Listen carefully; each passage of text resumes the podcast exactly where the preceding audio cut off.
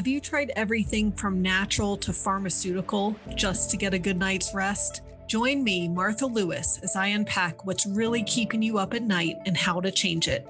You're listening to The Insomnia Fix. Hi, everyone. Welcome to another episode. Today, I want to talk about blood sugar and how it affects your sleep because keeping your blood sugar steady is really key to sleeping well. And if you are waking up in the middle of the night, there's a good chance it's because your blood sugar levels aren't healthy and it's dropping too low, which will cause you to wake up, which I will explain why. But I do want to point out that you can have blood sugar issues even if you eat healthy and you avoid sugar and carbs. And this is because, especially if you aren't sleeping well, our glucose levels are regulated while we sleep. And so are our hormones that tell us if we're hungry or full. And so blood sugar can definitely become out of balance from not sleeping well. Or other another possibility is that when you start having symptoms like insomnia, that means that there are imbalances in your body. Things are out of whack and different systems in your body are starting to break down. For some people, because of their genetics, it's that blood sugar regulation that is one of the first things to break down. Now, yes, diet is critical for healthy blood sugar levels, and I will talk about that. But I just want you to know that you could be eating a really great diet and still have blood sugar issues. So you still want to listen to this. Now, let's talk about first how the blood sugar roller coaster happens and how this affects sleep. Let's say you start your day with a muffin and a cup of coffee. Your blood sugar is going to spike really high and then your body is going to release insulin to lower it. So it's going to lower it really low. Then your body's going to release stress hormones like epinephrine or adrenaline and norepinephrine and cortisol. And that's going to spike your blood sugar really high again, especially because cortisol is actually going to release glucose into your cells to give you energy because your body's saying, Hey, I'm stressed. I need energy and then that's going to raise your blood sugar again. And then you're on that very extreme roller coaster. Even if you don't start your day with a pastry and a cup of coffee, even if you don't get enough protein and fat for breakfast, then you can still be spiking your blood sugar too high. Let's say you start with a smoothie, but it doesn't have enough protein and fat. Then you can still be on this roller coaster, even if you are eating healthy and caring about what you eat and not eating refined sugar and carbs. When this blood sugar roller coaster is happening all day, then it's also going to continue into the night. And when your blood sugar levels drop too low in the night, your body's going to release those same stress hormones, including cortisol and adrenaline, which is going to cause you to feel wired and awake. And so this is a common reason why my clients are waking up in the night and having a hard time falling back asleep. And I have one client named Peter who is a 78 year old man who I've, I think I've talked about before on here, but his main cause of his insomnia was this low blood sugar at night. And I could tell from the intake questionnaire he filled out that he had many signs of blood sugar dysregulation and insulin resistance, which I'll also explain, and his doctor didn't catch any of these signs. So I recommended that he get a continuous glucose monitor to track his blood sugar. And luckily, his doctor agreed to prescribe him one because it is by prescription only. And with this monitor, he was then able to see how that, you know, what he ate, how that immediately affected his blood sugar levels. And he also noticed that the higher his blood sugar rose during the day, or the more on that roller coaster he was, that the lower it would drop at night and affect his sleep. You know, at age 78, Peter's concerned about dementia. And it turns out that the blood sugar roller coaster is one of the main reasons why your brain actually starts degenerating. So, luckily, his memory, his word recall, and his sleep have improved since he got a handle on his blood sugar. So, let's talk about some of the signs of low blood sugar. This is one that I have named myself. I'm sure I heard it somewhere, but if you get hangry if you go too long without eating. So this is that combination of hungry and angry, where it's like you're just about to crash, you're irritable, you need food right away. that's a sure sign that your blood sugar is dropping too low because we should be on this mellower roller coaster all day. And where we eat, yes, blood sugar goes up a little bit in a natural response to eating food, and then it goes down a little. And so, so it is varying throughout the day, but it shouldn't be extreme, like if you're on that extreme roller coaster.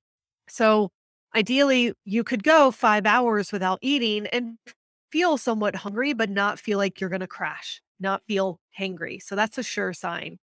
Um, if you get spacey, lightheaded, or have shaking hands between meals, if you have energy after eating meals, then that actually means that your blood sugar was too low before you ate. So it had dropped too low.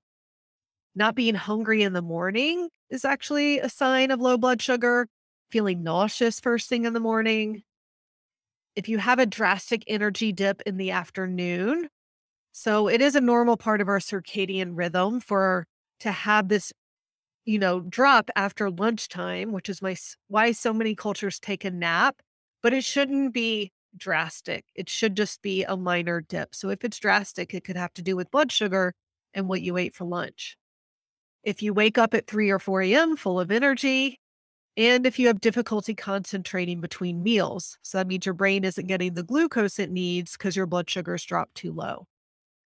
So if you have any of these signs, even some of the time, then you de- are definitely having issues with blood sugar, and this could be what's affecting your sleep. So, now the next kind of step that happens when your blood sugar is on that roller coaster for a long period of time is that you become insulin resistant. And this is what can lead to diabetes. So, if you aren't familiar with this, what happens is that your blood sugar is too high, and then glucose can't get into your cells.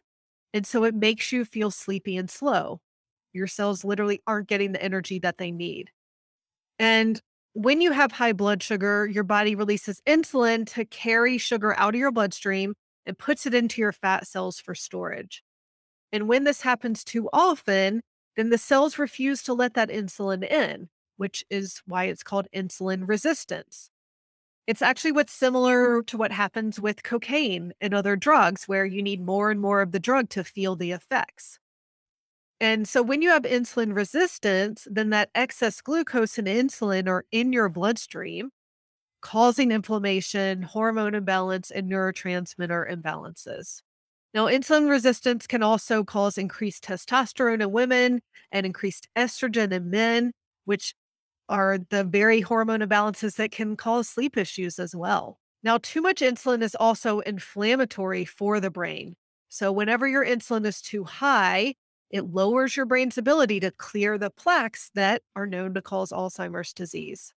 And this is why Alzheimer's disease is actually referred to as type 3 diabetes because of the effects that blood sugar has on the brain.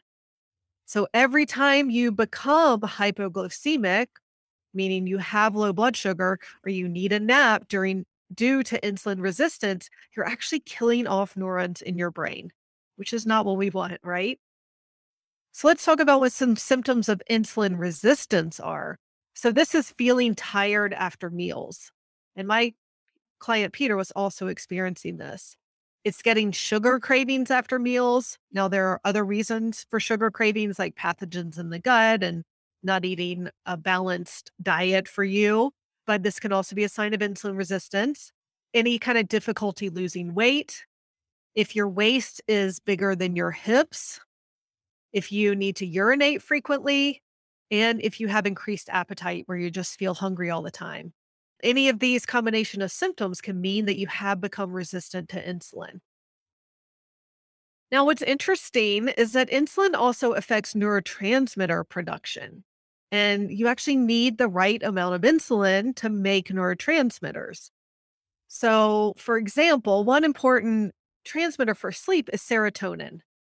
And if you don't have enough insulin, then what happens is that not enough tryptophan gets to your brain, and then you don't make enough serotonin because you need tryptophan to convert to serotonin. And then that can make you feel depressed and awake at night. So, symptoms of serotonin deficiency are depression, and lack of enjoyment, PMS, paranoia, and poor sleep. And a sure sign of serotonin deficiency is craving carbohydrates. So, what can you do to balance your blood sugar? Well, you definitely want to pay attention to your diet. So, you want to avoid refined sugar and carbohydrates and make sure you're always eating carbohydrates with fat and protein. So, that's especially important for snacks where you're not having just a handful of pretzels that are just pure carbohydrates or even a piece of fruit that's just pure carbohydrates. Because then your blood sugar is going to spike really high and then you're getting on that roller coaster. So I really help my clients balance their meals and snacks with the appropriate ratio of macronutrients. That's that carbohydrate, fat, and protein for their specific body. And I use something called the metabolic typing diet to help them find their ideal balance of those macronutrients. And then we refine it for them. Um, and this is really key to to um, keeping blood sugar levels steady and regulating hormone balance so that you can sleep well. Now, if you do think that blood sugar is an issue for you, then eating a small snack before bed, just 100 to 200 calories with complex carbohydrates, fat, and protein can help. And if that snack helps, then blood sugar is definitely an issue for you. Avoiding any foods you're sensitive to is also important because food sensitivities cause those blood sugar fluctuations and surges of insulin. And pretty much, if you have blood sugar issues and you aren't sleeping, then your body isn't healthy. And the only way to get better is to find everything that's causing stress in your body and your mind and correct them. So, you want to look at gut health, you want to look at hormone balance, you want to look at minerals, you want to look at food sensitivities, you want to look at mental stress, the stress in your life, the stress about sleep, and more to really address what is causing your insomnia. And unfortunately, if you already have symptoms of health imbalances like insomnia, then diet, exercise, and random supplements aren't enough to get you back in balance so that you can sleep normally. This is why I use functional lab tests to find out exactly what's going on in your body that's causing your sleep issues so we know what to correct. I want you to know that you can get the sleep you need. You can feel rested. You can function at your best. You can truly enjoy your life by getting sleep. And if this is something that is keeping you from, you know, living your life to the fullest, then I can help. So you can book a call with me on Zoom. We'll talk about what's going on with your sleep. We'll talk about what could be causing it and how we can find out exactly what's causing it, what it looks like to work together so that you can sleep better soon. All right. I wish you a good night's sleep and I will talk to you next week. Thanks for listening to The Insomnia Fix with Martha Lewis. Be sure to follow and listen wherever you get your podcasts.